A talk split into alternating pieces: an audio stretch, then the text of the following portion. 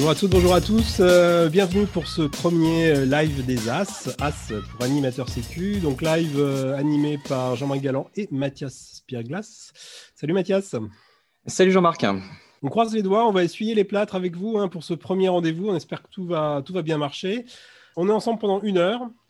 Et l'idée, c'est que si, si, tout se passe bien, si on survit à ce, à ce premier live, le rendez-vous, il deviendra récurrent, il se répétera tous les troisièmes mercredis du mois en gros à la même heure, peut-être 18h30. Et chaque live va se dérouler de la même façon. On prend 10 minutes au début pour parler de l'actu du réseau des émetteurs sécu et pour parler aussi plus généralement de l'actualité de la gestion euh, des risques pendant ces 10 minutes. On prend 10 minutes à la fin pour euh, faire connaissance avec un animateur sécu, l'AS du mois, donc un, animateur sécu euh, différent chaque mois. Et entre les deux, entre les deux fois 10 minutes, on reçoit un invité pour une interview longue de 40 minutes sur un thème à chaque fois qui nous semble euh, intéressant euh, pour les émetteurs sécu. Et aujourd'hui, on parlera du mental en parapente. Alors, vous pouvez intervenir pendant l'émission euh, en posant des questions dans le chat par écrit. Et on va démarrer, donc, du coup, Mathias, avec l'actu du réseau des animateurs sécu. Qu'est-ce qui s'est passé, Mathias, de notable ces temps derniers dans le réseau? Oui, alors Jean-Marc, un événement important et annuel pour le jeune réseau des AS hein, a eu lieu le 5 décembre dernier en distanciel parce que euh, on connaît la situation. Euh, c'était donc le second rassemblement des animateurs sécurité qu'on a nommé RASAS pour les intimes, à mettre en rapport avec le RASMO, Rassemblement des moniteurs. Vous avez certainement suivi les lives euh, cet automne. Ouais, bah, on, aime bien les acronymes à la FFVL, mais peut-être avant tout, ce, réseau des, animateurs sécu, à quoi il ressemble, combien il y a de membres, on en est où? En gros, euh, il y a 90 animateurs sécurité, ce qui est bien au-delà des, euh, euh, des, objectifs de la, de la, Fédération française de vol libre. Et 25 de ces 90 animateurs sécurité étaient présents hein, donc, lors de ce RASAS et ont pu débattre et échanger sur leurs pratiques au cours de cinq ateliers qui portaient sur des problématiques aussi diverses que la communication interne et externe, l'accidentologie et les retours d'expérience, les actions promues par les AS au niveau local, ou encore la pédagogie de la gestion des risques auprès des pratiquants. Hein. Ces ateliers ont donc permis de dégager des pistes d'animation et de progrès pour le réseau des AS. Si vous voulez en savoir un tout petit peu plus, ou même beaucoup plus, vous pouvez retrouver le lien de la vidéo de synthèse euh, sur la liste de diffusion du réseau. Ok, donc 90 AS sur potentiellement à peu près 500 clubs. Donc euh, voilà, il y a encore une, bonne marge de progression. Euh, peut-être euh, autre actu du réseau, Mathias, le, des avancées sur le, projet Mousqueton drivé par Eric Ferlet. Tu nous racontes? Alors en effet, ce projet Mousqueton, il a été lancé et relancé depuis 2018, hein, puisque la communauté libériste mondiale a subi cinq accidents provoqués par la rupture en vol et en gonflage au sol des mousquetons principaux sur des parapentes solo et biplaces. Et ce que révèle l'étude de résistance et de fatigue des matériaux menée par euh, Éric Ferlet et relatée par Benjamin Herry, animateur sécurité donc des Toiles du Sud, c'est que euh, c'est le matériau dont étaient constitués certains de nos connecteurs qui est en cause. Il s'agit euh, d'un alliage de zinc et d'aluminium appelé Zicral, qui a une tendance avec l'âge de ne pas travailler correctement et d'entraîner potentiellement des ruptures catastrophiques. Alors Eric Ferlet a collecté différents types de connecteurs fournis par les parapentistes, les a testés, travaillés, fatigués systématiquement pour en éprouver la résistance dans la durée. Et donc cet article est à paraître en mars prochain dans le numéro 111 de Vol Passion. C'est la première et espérons-le pas la dernière contribution du réseau des AS aux publications fédérales. Et donc j'en profite pour vous rappeler ou vous appeler à ne pas hésiter à nous proposer des articles pour les publications fédérales, que ce soit Vol Passion ou Nouvelles, pour animer le réseau et informer les pratiquants.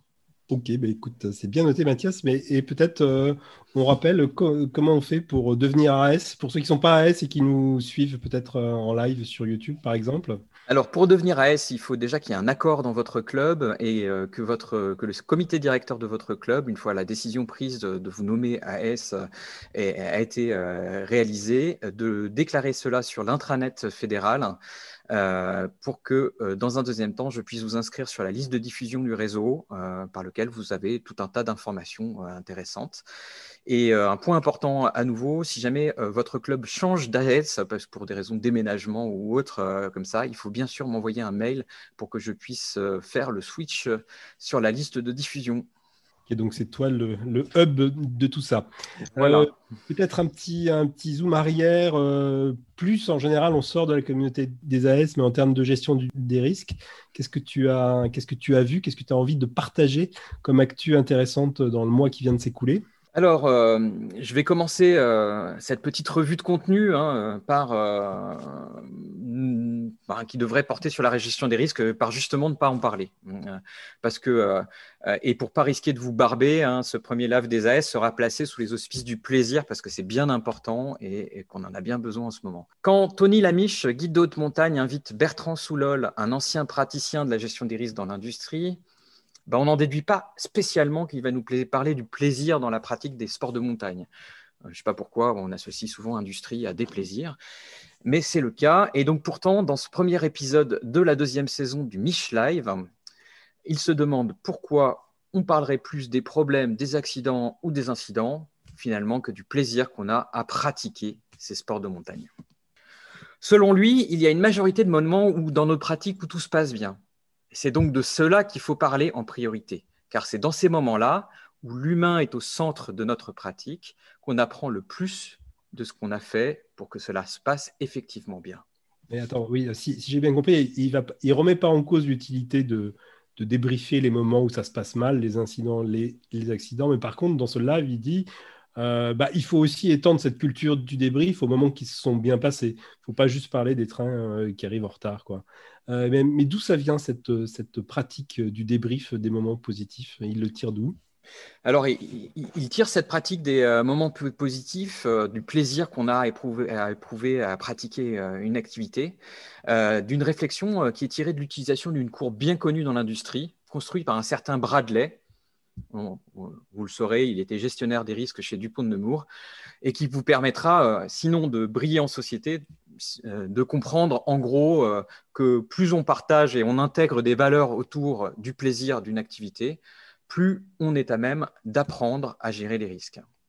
Alors bien sûr, de là découle naturellement l'apprentissage de la gestion des risques qui suit d'un cheminement qui part de l'individu vers le collectif. Alors le premier réflexe, euh, quand on commence une activité, c'est d'agir en primitif. On va oublier jusqu'à la connaissance des risques, on va rejeter les règles, même les plus élémentaires. Ça se résume par plus tu m'imposes, plus je m'oppose. C'est bien, ça rime, oui, ça, me, ça peut me rappeler certains libéristes, euh, moins compris. Euh, comment on sort du plus, plus tu m'imposes, plus je m'oppose Alors, dans une deuxième étape, hein, euh, qui s'appelle la dépendance, eh ben, on va tout d'abord respecter les règles comme des objectifs subis, c'est-à-dire sans plaisir, sans en saisir la philosophie, ni finalement leur raison d'être. D'accord, donc on est bête mais discipliné, c'est pas c'est pas le nirvana non plus, c'est pas le rêve. Et le stade d'après, c'est quoi? Alors dans l'étape suivante, l'indépendance, euh, le pratiquant commence à participer à la prévention de son environnement en collectif. Il va être il va, il va y avoir du compagnonnage, on va être accompagné euh, pour essayer de définir euh, la manière dont on euh, peut se représenter ce, cet environnement. Du coup, ici, c'est plus tu m'impliques dans la décision, quoi, plus je m'applique. Hein. Et on commence à, donc à partager des analyses, des valeurs, et finalement, on partageait du plaisir. Plus tu m'impliques, plus je m'applique. ouais, ok, c'est déjà un peu mieux que les deux stades précédents. Alors, le stade ultime de l'évolution d'après le, le Mich Live, raconte-nous. Alors Jean-Marc, la dernière étape, c'est l'interdépendance. Alors Bertrand Soulol nous enjoint à être en solo, mais bien inséré dans le collectif, hein, ce qui fait bien sûr écho à notre condition de libériste, hein, puisqu'on pratique tout seul, et puis on est bien sûr inséré dans un collectif. Bref, quand, comme on partage ensemble cette vision, on partage aussi le plaisir d'apprendre, de valider les idées, les représentations de la situation. Ok, donc c'est l'interdépendance, un espèce de comment dire ça, d'objectif ultime de la progression. Euh, tout autre chose, euh, deux articles, je crois, sur les trackers en vol libre. Alors, euh, tout autre chose, mais en fait pas tout à fait autre chose, puisqu'il s'agit encore de plaisir dans ces deux articles.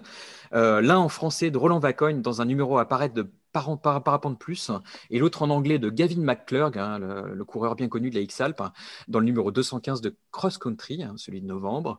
Eh ben, on y parle euh, du plaisir, comme je vous disais, euh, plaisir de partager notre position, plaisir de partager nos tracés, euh, plaisir de partager nos aventures. Ce plaisir est combiné avec la possibilité, le cas échéant, d'obtenir sans retard un secours ou une récupération rapide et salvatrice, hein, puisque c'est toujours pratique d'être récupéré par les copains lorsque on est posé à Tatawin. Et on y retrouve la description de dispositifs de tracking pour éviter les situations où l'angoisse de l'accident est associée avec le déplaisir de la disparition. Il faut retenir que ces différents dispositifs de tracking ne permettent pas d'éviter l'accident, évidemment, mais de rendre notre pratique plus attentive et plus consciente des autres par le partage et l'implication du collectif. Ok Mathias, vive les trackers. Euh, peut-être une, une dernière info, un, crépage de chignon entre deux people du vol libre. Ah oui, j'imagine que vous avez vu ça sur les réseaux sociaux. Hein. Tout commence par un article du champion d'accro euh, Théo de Blic dans Parapente Mag intitulé Crosseur, fête de l'accro. Bien sûr, Maxime Pinault, craque du vol de distance, réplique sur Facebook. L'essentiel en cross, c'est pas la technique de pilotage, c'est l'analyse de l'environnement et le cheminement. S'ensuit un échange vif mais constructif, en tout cas c'est ce c'est ce qu'il me semble. Bien sûr, les deux points de vue sont complémentaires, les deux tombent finalement d'accord sur l'importance de placer le plaisir au cœur de la pratique, et tout cela pour trouver ou retrouver la sérénité et la confiance. J'ai résumé tout ça à gros traits, mais la lecture de l'ensemble de l'échange est vraiment inspirant, qu'on soit crosseur, acromane ou les deux. Ok, merci Mathias. Bon, c'était pas vraiment un crépage de chignon alors du coup. Euh, vous retrouverez toutes ces euh, références euh, sur la page de veille de Sécu Parapente. Vous rentrez juste Sécu Parapente tout attaché dans Google et vous allez tomber dessus. Euh, on passe, ah ben je vois entre-temps Jeff Chapuis qui est bien arrivé, qui est bien là. Et ben ça tombe bien, on passe au plat de résistance de ce live. Euh, plat de résistance donc qui est, consacré euh, au mental en parapente. Et pour nous guider, on a le plaisir d'avoir avec nous Jeff Chapuis. Bonjour Jeff, tout va bien? Tu nous entends bien? Tout va bien, merci. Super. donc Jeff, tu es avec nous pour à peu près 40 minutes d'interview. Si vous nous écoutez en direct, euh, n'hésitez pas à poser des questions à Jeff euh, sur le chat. On essaiera de les faire euh, remonter. Jeff, tu as, un CV un, peu long comme le bras, donc je ne vais pas être complet, mais je vais juste te dire que tu es moniteur de parapente, tu as, un passé de, compétiteur de, de, haut niveau en Coupe du Monde. tu es également formateur de moniteur à l'ENSA en particulier sur euh, une, compétence qui va nous occuper ce soir, euh, le, mental, la pédagogie du mental, comment on aide les pilotes euh, là-dessus. est-ce que, est que j'oublie quelque chose dans la présentation? Globalement, on a fait le tour des, plus gros moments de ma vie ou, ceux qui ont été le, plus occupés par le vol libre. Génial. Bah écoute, allez, on y va, on rentre dedans. Je pense que maintenant, dans le milieu, c'est assez unanimement reconnu que le mental, c'est important dans la progression, mais on ne sait pas forcément ce qu'il y a derrière. Euh, qu'est-ce qu'il y a derrière ce terme mental? Quelles sont les compétences qui sont en jeu, qui sont utiles euh, en mental pour un pilote de vol libre? Alors, pour résumer, c'est très compliqué de le faire euh, aussi simplement qu'en une phrase, mais globalement, ce sont toutes les habilités qui nous permettent de euh, de lier ce que l'on ressent dans le monde, dans le monde physique, avec euh, ce que l'on veut faire et comment on va donner une réponse à ce que l'on veut faire. Euh, c'est-à-dire que c'est tous les processus cognitifs qui vont faire entrer en jeu le, cerveau, finalement, pour produire des actions. Ok, est-ce que, la gestion des émotions, ça fait partie du tableau? Absolument, puisque les émotions participent à la, à la vie mentale de, tout être humain et donc ont une influence sur euh, l'activité euh, cognitive de l'être humain. Ok, super. Donc, euh, gestion des émotions, du stress éventuellement, mais pas que, de l'envie, du déplaisir, de la frustration. Je pense qu'on connaît tous, enfin, on est tous confrontés à ça.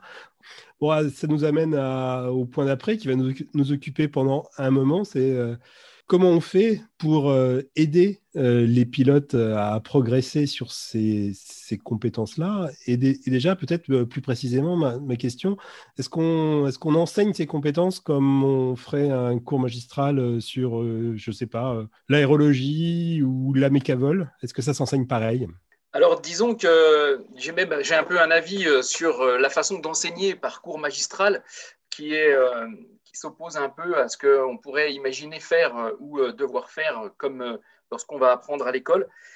En ce qui concerne le mental, je pense pas qu'on puisse l'enseigner de façon magistrale, mais surtout, on doit développer, parce qu'il s'agit de compétences, de être compétent en tant que pilote. Et on doit développer la compétence mentale chez le pilote. Et ça passe par des mises en situation euh, qui, euh, qui vont finalement permettre à l'individu de construire sa compétence mentale. Si je comprends bien, tu me, je parle sous ton contrôle, on, est plus dans un process de, comment dire ça, de construction plutôt que de transmission d'un savoir qui est préétabli et qui existe. C'est ça? Absolument. Euh, j'aimerais introduire là une définition de la compétence de pilote, quelque part, qui consiste à être compétent comme pilote, c'est posséder des ressources que l'on va combiner les unes entre elles dans un contexte donné, dans un moment donné, pour permettre de donner une réponse à une situation, à une situation donnée. Et euh, ceci, ça ne s'enseigne, ça s'enseigne, mais euh, ça ne s'enseigne pas par un cours magistral. C'est pas parce qu'on va avoir expliqué à quelqu'un euh, ou dit à quelqu'un, ou on va avoir informé la personne sur comment on fonctionne, que l'on va créer les connexions dans le cerveau de la personne pour qu'elle puisse être capable ou être compétente dans une situation donnée et utiliser ces ressources vues dans une séquence d'informations pour les utiliser habilement, les combiner habilement euh, et euh, produire un résultat. D'accord. Donc le, cours magistral, ça marche pas. On l'a bien compris. Quels sont les quels sont les autres outils à disposition du, du, moniteur euh, préparateur mental pour euh, justement faire ce que tu décris? Alors je voudrais faire une petite euh, petite aparté. Je voudrais amener une petite nuance. Quelque part, il faut distinguer être compétent et avoir des compétences ou avoir des ressources. Et les ressources, on peut les acquérir par des moments pédagogiques qui sont magistraux quelque part. On peut faire un cours magistral pour acquérir du savoir. Lorsque le savoir n'est pas uniquement de la connaissance, il va falloir euh, permettre à l'individu d'acquérir du savoir avec euh, l'expérience et dans l'entraînement lors de situations données. Quand tu dis des situations données, c'est des situations de pratique, de vol, par exemple? Des situations de pratique de vol, des situations de simulation, des situations de, projection ou d'imagerie mentale, de construction euh, d'un schéma de l'action qui va se produire. Ça va être aussi euh, beaucoup de, de retours d'expérience. De retour d'expérience, excuse-moi, je te coupe, dans, dans le sens, tu, tu, tu débriefes longuement avec le, avec, le, avec le pilote sur ce qui vient de se passer, ce qu'il a ressenti? Exactement un des leviers fondamentaux, euh, parmi tous les leviers qu'on a, ça consiste vraiment à débriefer avec l'individu, mais pas n'importe comment, en allant rechercher euh, la pratique de son activité, parfois en profondeur, pour comprendre les rouages finalement de, ce mental euh, qui va permettre de, de valider ou d'invalider des processus qui conduisent à produire des actions positives ou négatives. J'entendais tout à l'heure que vous parliez pourquoi débriefer aussi sur le positif. C'est capital parce que l'être humain a besoin euh, d'avoir euh, un feedback sur ce qu'il fait de bien pour l'ancrer, le conserver. Ok. Et, donc, le, but du jeu dans tout ça, quand toi tu es dans la position du préparateur mental, c'est, si j'ai bien compris, c'est d'aider le pilote par ce, long débrief à comprendre lui-même comment il fonctionne dans ces situations-là de vol particulières. C'est ça? Exactement. Et notamment, euh, la façon dont on s'y prend, c'est de choisir très souvent, euh, l'idée c'est de choisir un moment singulier de la pratique du pilote qui a posé problème au pilote ou qui a donné satisfaction au pilote, d'aller euh, rechercher dans l'action les rouages de cette action pour comprendre à quel moment il peut y avoir un dysfonctionnement. À quel moment, par exemple, il peut y avoir euh, un dysfonctionnement euh, apporté par euh, des croyances qui peuvent être limitantes? On, va revenir là-dessus tout, à l'heure hein, sur cette notion de croyance, mais peut-être dans ce, dans ce process de débrief où on fait revivre très très précisément euh, la situation et en particulier ce qui a posé problème, est-ce que toi, en tant que préparateur mental en face du pilote, est-ce que tu es là pour lui, lui proposer, des solutions, pour dire, ben voilà, euh, ah, tu as fait comme si, on vient de le faire ressortir avec le débrief, il aurait fallu faire comme ça. Est-ce que ça marche ça en préparation mentale? J'entendais tout à l'heure euh, dans la revue euh, de presse du moment que euh, on proposait de ne rien imposer, mais plutôt éventuellement de proposer ou alors de faire deviner à la personne ce qui fonctionne ou ce qui fonctionne pas. L'idée du préparateur, l'idée dans la démarche du préparateur mental, c'est pas de, donner des préconisations ou de, de, proposer des injonctions au pilote, de lui dire fais ci, fais ça. Ça consiste à, avec lui, mettre le doigt, déplier l'action euh, qu'il vient de vivre ou qu'il a vécu des fois un long moment en arrière, déplier l'action pour regarder à l'intérieur de ces plis ce que l'on ne voit pas, ce qui se cache à l'intérieur et qui parfois, justement, sont euh, ces, rouages dysfonctionnels quelque part. Est-ce que, nos, est que nos moniteurs qui sont, qui sont quand même euh, formés pour être des experts d'un certain nombre de situations et pour proposer des solutions. Cette nouvelle posture du préparateur mental qui n'est est pas là pour fournir des solutions, mais qui est là pour aider le pilote à mieux comprendre comment le pilote fonctionne, euh, est-ce que nos moniteurs savent faire ça? Est-ce qu'ils sont formés pour ça? Alors, c'est quelque chose quand même de très nouveau, puisque à la fédération, euh, on prend conscience depuis quelques années déjà de l'importance euh, du mental. On, prend aussi conscience dans la formation des moniteurs de cette importance. Ça vient doucement. Et en plus de ça, on se heurte un peu à certaines croyances euh, du milieu ou euh, certaines difficultés euh, pour lesquelles on n'est pas formé dans le milieu pour arriver à, converser sur le sujet et à faire un peu évoluer les mentalités. Dans la nouvelle formation que l'on propose aux moniteurs, aux nouveaux moniteurs, on intègre de plus en plus cette dimension mentale. Ok. Et quels sont, euh, mais, du coup, les outils que, peut s'approprier euh, le, préparateur mental pour être, pour être bon dans ces, phases de, débrief que tu évoques et dans cette démarche-là d'aider le pilote à déplier? Alors, un des outils euh, les, plus, les plus utilisés s'appelle l'entretien d'explicitation. Il s'agit de c'est typiquement euh, dans la situation de débriefing où on va faire revivre un instant singulier à la personne euh, qui est euh, capital pour elle, que l'on va utiliser cet entretien d'explicitation qui consiste essentiellement à poser des questions pour aller chercher dans ces fameux plis qui ne sont pas visibles comme ça à, l'œil nu les, les tréfonds de l'action.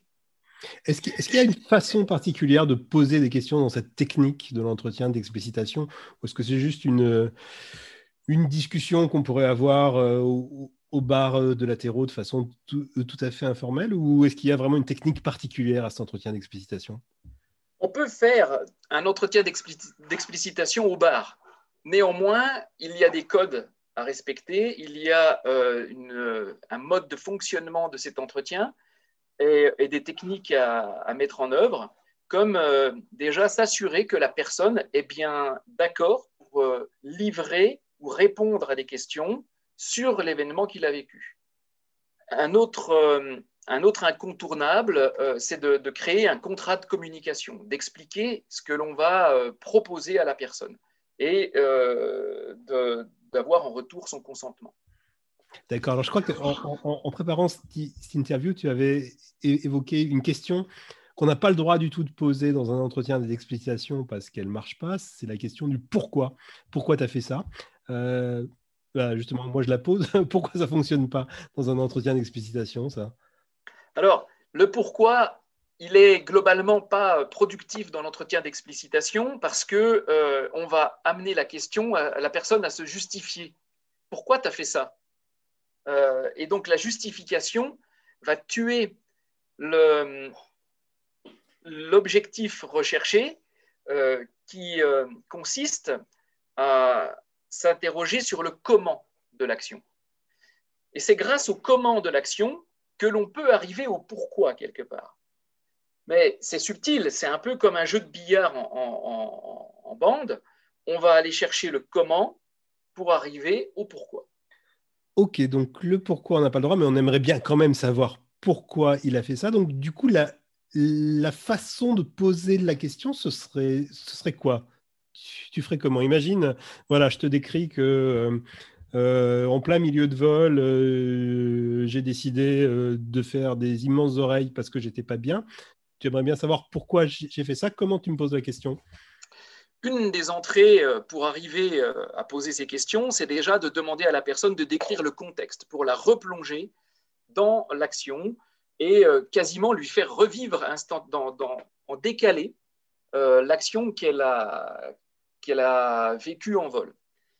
Et euh, par exemple, une, question euh, que l'on pourrait poser, euh, ce sont des questions ouvertes. Quoi qu'il arrive, ce sont des questions ouvertes qui vont permettre, donc, comme je le disais, je le répète, d'aller chercher ce que la personne a produit globalement.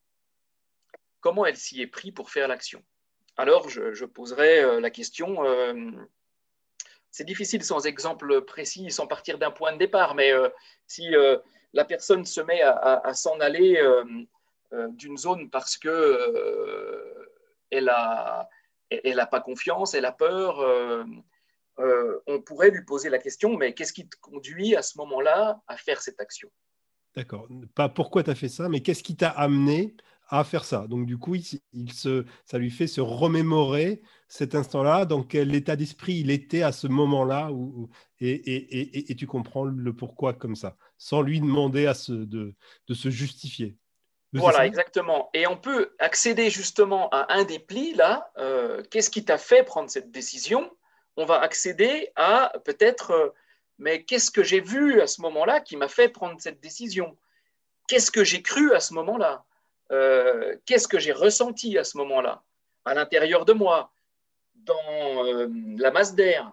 Et, donc là, on va accéder à, toute l'activité du pilote, son activité mentale, à ce qui se passe à l'intérieur, ce qui le gère. D'accord, et c'est ça qui le fait progresser. Mathias, une question sur le chat peut-être? C'était pas une question sur le chat, c'était une question euh, de ma part. Euh, et comme euh, on est en présence des animateurs sécurité, est-ce que tu penses que justement cet entretien d'explicitation, il pourrait être mené par les animateurs sécurité sans avoir finalement une formation propre à, cette chose-là? Alors je pense qu'on peut amener les animateurs sécurité à s'emparer de la posture et on peut aussi les amener à utiliser les techniques d'explicitation. Si l'on ne passe pas par un entretien qui peut être long et parfois un peu étrange, euh, on peut quand même utiliser des techniques de l'explicitation euh, pour faire euh, ressortir l'activité mentale du pilote et l'activité globale du pilote. C'est ce qu'on va appeler le réel de l'activité. Le réel de l'activité, ça, ça, comporte l'activité réelle que l'on peut voir que l'on peut filmer. Et ça comporte aussi ce que voulait faire le pilote, ce qu'il a décidé de faire, ce qu'il n'a pas pu faire. C'est toutes ces dimensions qui sont internes, incorporées au pilote, euh, qui, euh, qui, sont euh, explorées grâce à ces techniques d'entretien, techniques d'explicitation. Pour donner un petit exemple, euh, une, enseignante euh, qui euh, va proposer un exercice à, des enfants de faire par exemple une multiplication, l'enfant ne réussit pas. on ne va pas aller lui dire mais pourquoi tu as raté? L'enseignante va plutôt aller lui demander comment tu t'y es pris pour faire ce calcul?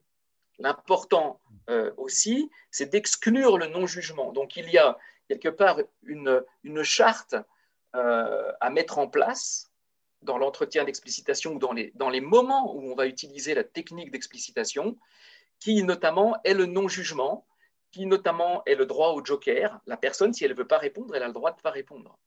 C'est ce, que tu, ce que tu évoquais au début, dans le, de, de poser un contrat d'abord entre le préparateur mental et le pilote, de lui dire on est dans le non-jugement, le but du jeu, c'est de te faire progresser, etc. etc.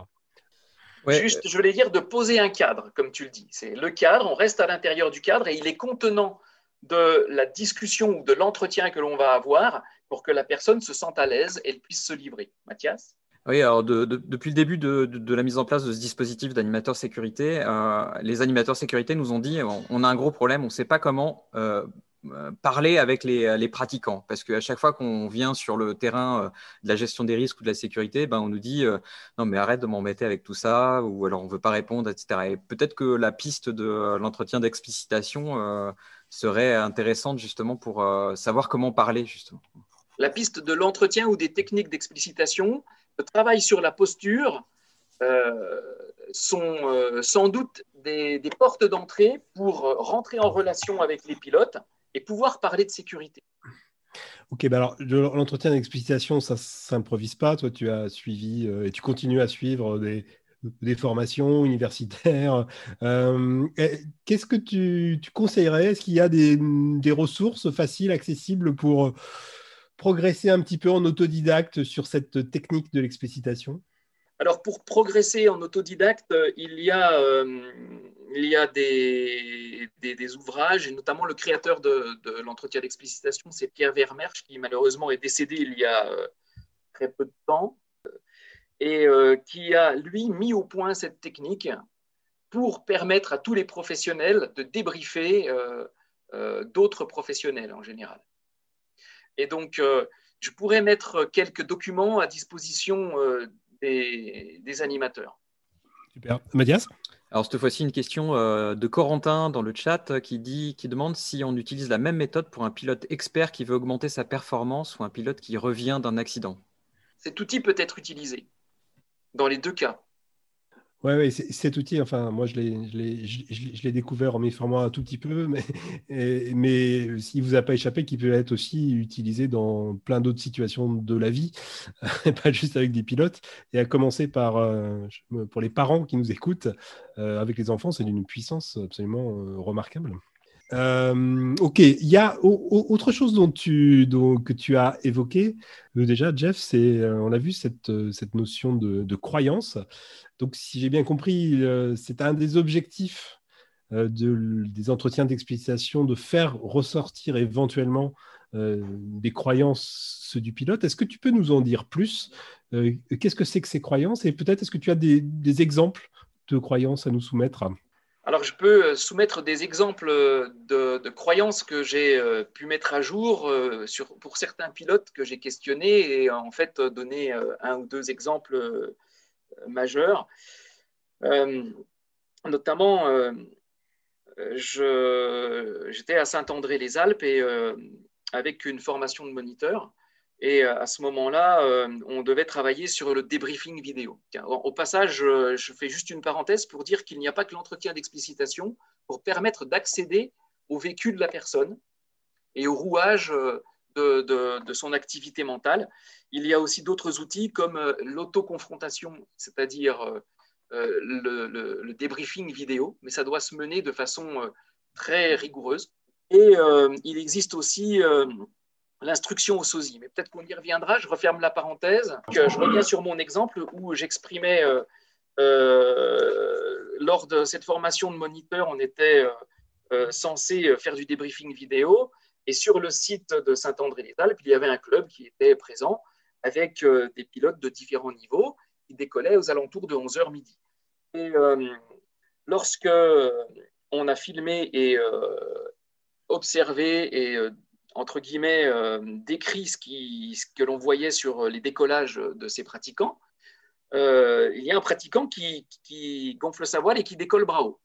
Et là, ça nous interpelle énormément et on se dit mais comment ça se fait qu'un pilote euh, qui euh, sort du décollage à Saint-André-les-Alpes à, 11h30 midi, quand on a une activité thermique qui commence euh, à se mettre en place, capable de, décoller avec les mains bras. Donc, sans ressentir sa voile, je ne vais pas aller trop loin, mais sans être capable de percevoir ce qui peut se passer dans, dans les commandes et risque finalement de rencontrer une turbulence, éventuellement une fermeture, etc.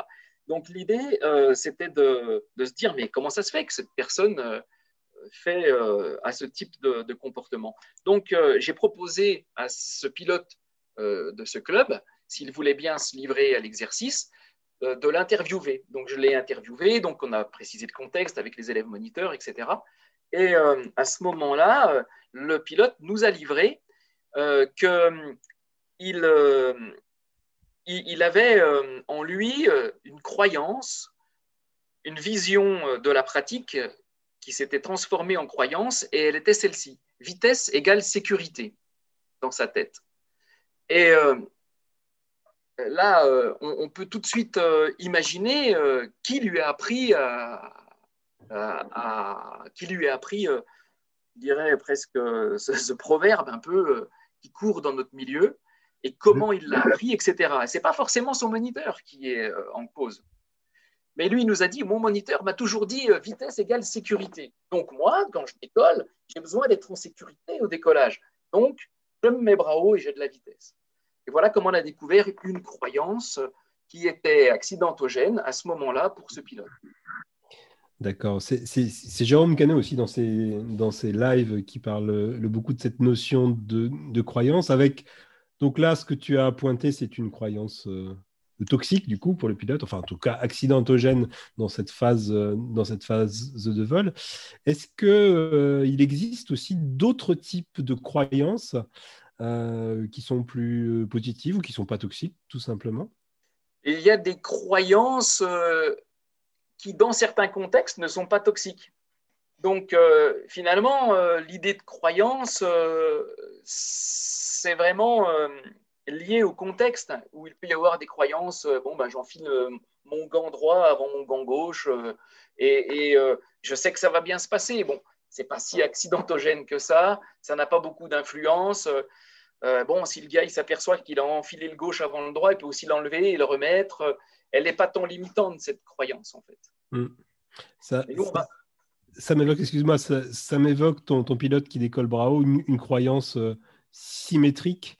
C'est les pilotes qui atterrissent haut parce, parce qu'on leur a dit une fois, en, général, au début de la progression, une finale, c'est.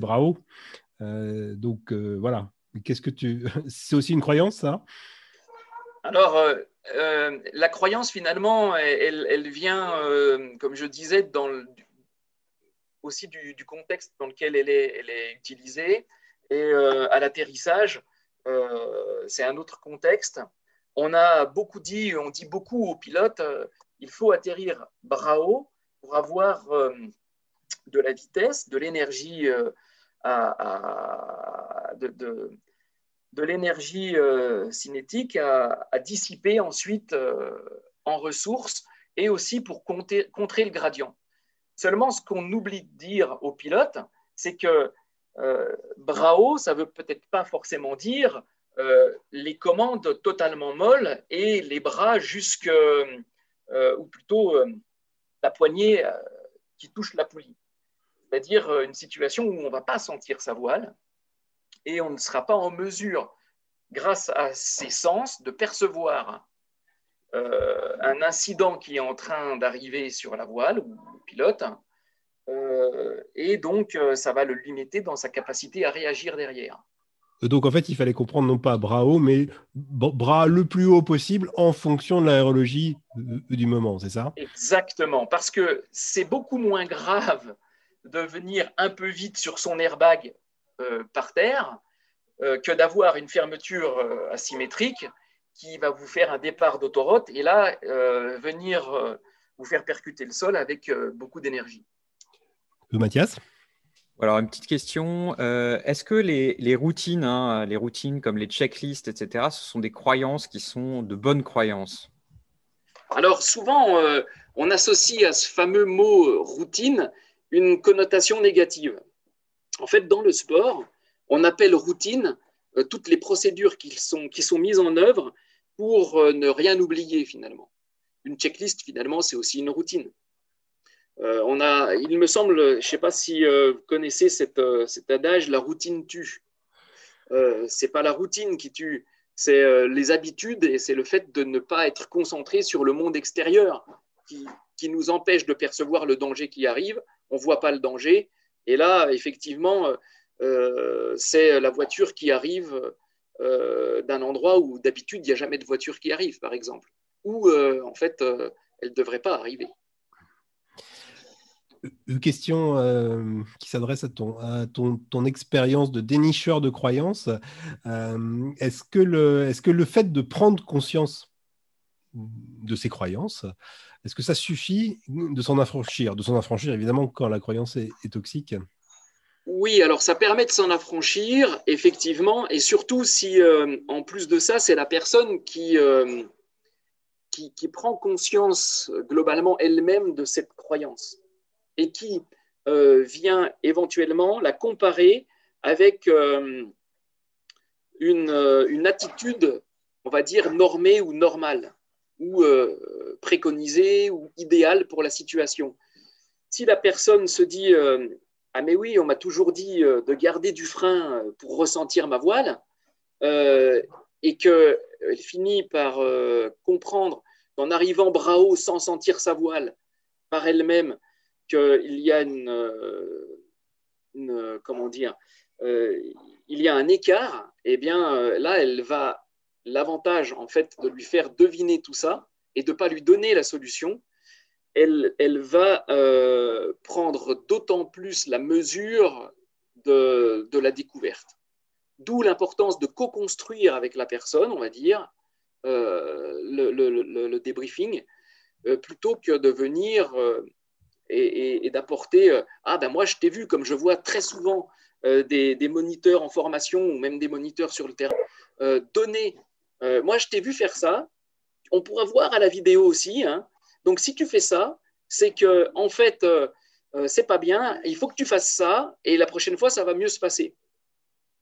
C'est pas ça qui va permettre à la personne de comprendre ou d'agir, et elle va se dire ah bah oui, il m'a dit de faire ça à ce moment-là, donc je vais tout le temps faire ce qu'il m'a dit. Mais seulement le jour où en fait il fallait pas faire comme ça, eh bien la personne n'aura pas la capacité d'adaptation, puisqu'elle n'a pas dans sa boîte à outils quelque part euh, les deux possibilités d'agir.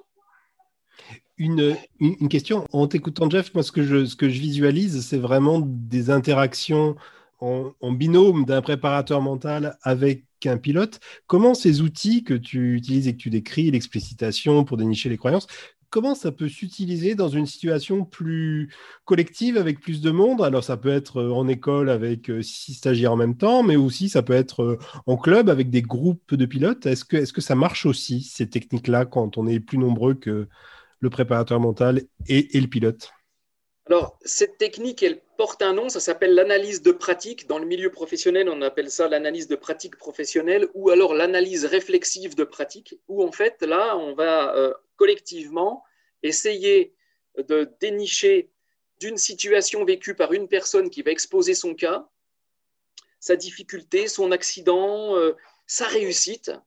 Euh, on va essayer de, trouver euh, un, biais d'entrée de problématisation collectivement pour aller explorer la situation, trouver en fait dans cette situation ce qui est intéressant à, noter, à remarquer, à faire ressortir, donc du positif ou du négatif, pour ensuite le généraliser à d'autres situations. L'avantage de cette euh, pratique, c'est que ça fait réfléchir tout le monde et ça renvoie la pratique de l'individu qui expose à euh, sa propre pratique de, personnes qui, euh, contribuent au travail du groupe. Du coup, tout le monde progresse, quoi. Celui, celui qui progresse. celui qui partage, celui qui, celui qui interagit. Exactement. Et donc, euh, quand on met en place ce type de, mode de fonctionnement ou d'interaction de situation, on n'est plus du tout dans euh, la préconisation, dans l'injonction. Fais ci, fais ça. Les gars, euh, au décollage, il faut bien penser à ci, il faut bien penser à ça. Grâce à cette, cette pratique, qui, est une pratique de formation, en fait, hein, euh, eh on va développer la réflexion chez tous les pilotes et on va euh, collectivement trouver des solutions. Super. Eh ben, écoute, ça me paraît un, excellent mot de la fin euh, pour notre interview. Le temps passe super vite en ta compagnie, Jeff. Peut-être une chose que tu voudrais rajouter avant qu'on clôture l'interview? Je voudrais rajouter, en fait, on a beaucoup parlé de croyances. Mais en fait, cette technique, elle ne permet pas que d'aller explorer les croyances. Elle permet aussi d'explorer les connaissances et les mauvaises connaissances notamment. Parce que lorsqu'on déplie l'action, on peut trouver une croyance dans le pli qui est limitante ou qui est accidentogène, mais on peut aussi trouver une connaissance qui est mal utilisée. Ou on peut trouver aussi des lacunes dans la compétence du pilote. Donc la croyance, c'est une chose, mais il y a encore d'autres thématiques que l'on peut explorer et qui sont la source parfois de certaines erreurs. Eh ben, je nous souhaite beaucoup de plaisir à déplier euh, plein, de, plein de récits et plein de pilotes. Merci beaucoup, euh, Jeff. Euh, oui, peut-être Mathias, encore un, alors, je, fais part d'une réaction dans le, dans, le, dans, le, dans le chat, justement, pour, pour conclure. Euh, c'est Arnaud qui dit, et c'est très intéressant, mais il faut déjà, si ça remonte, bien être avancé en légitimité dans un club pour arriver à, faire à avoir cette, cette posture-là. Voilà.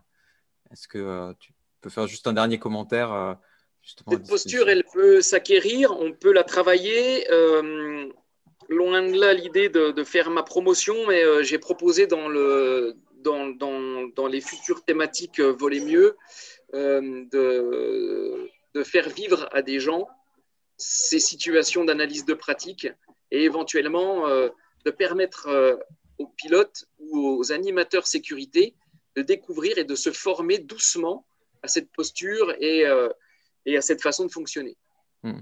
On a des, remarques qui disent qu'effectivement la position de Candide hein, est, tenable dans ce cas-là, puisqu'on a le Candide, il n'a pas besoin d'être légitime euh, pour justement euh, poser ce genre de questions. Il faut travailler, en fait, c'est ça la complexité de cette posture, c'est qu'il faut travailler à sa propre inutilité et ne pas avoir envie d'apporter des informations qui vont empêcher la personne d'accéder justement à cette activité mentale. Donc soyons tous des candides, mais de fins candides formés et des experts en, dépliage. Merci, merci beaucoup encore Jeff. Tu restes avec nous pour la fin de euh, la fin de l'émission, l'émission du live des As. On en a encore pour 10 euh, minutes pour une rubrique euh, importante qui nous tient à cœur. le, le l'AS du mois. Alors l'AS du mois, c'est pas comme chez McDo, hein, c'est pas l'AS qui a le mieux travaillé, mais c'est un, un AS qui vient partager avec nous. Ah ben, le voilà. Bonjour Benjamin. Salut. Donc, euh, Benjamin, tu vas te soumettre le premier à un flot de questions standards qui seront toujours les mêmes pour tous les AS. Première question, euh, parle-nous de ton club. Ton club, ah oui, j'ai oublié de dire que tu es, AS aux Toiles du Sud. Euh, c'est où les, Toiles du Sud? Dans le Sud, côté de Toulouse. voilà, on est, bah, nous, on a un site à nous, pas loin de, Toulouse, mais en fait, on ne vole pas vraiment sur Toulouse à cause bah, de la zone aérienne notamment. Donc, on va plutôt dans les Pyrénées ou au nord. Donc on profite, euh, disons, de la générosité des, clubs voisins euh, qui euh, nous permettent de voler autour. Quoi. Voilà. Il y, a, combien de membres dans ton club? On est 150, donc on est, si je ne dis pas de bêtises, le plus gros club d'Occitanie. ça commence à faire du monde. Et on a de tout, en fait, dans les profils. Diversité des profils, ouais, ça me rappelle quelque chose.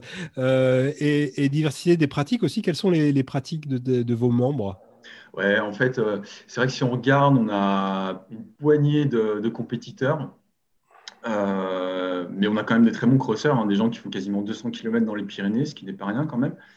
Euh, mais sinon, 80%, on même plus, c'est des gens qui font de la pratique sur site, du vol loisir. Donc, c'est vraiment, vraiment calme, on va dire, entre guillemets. Et toi, alors, tu, tu voles depuis quand?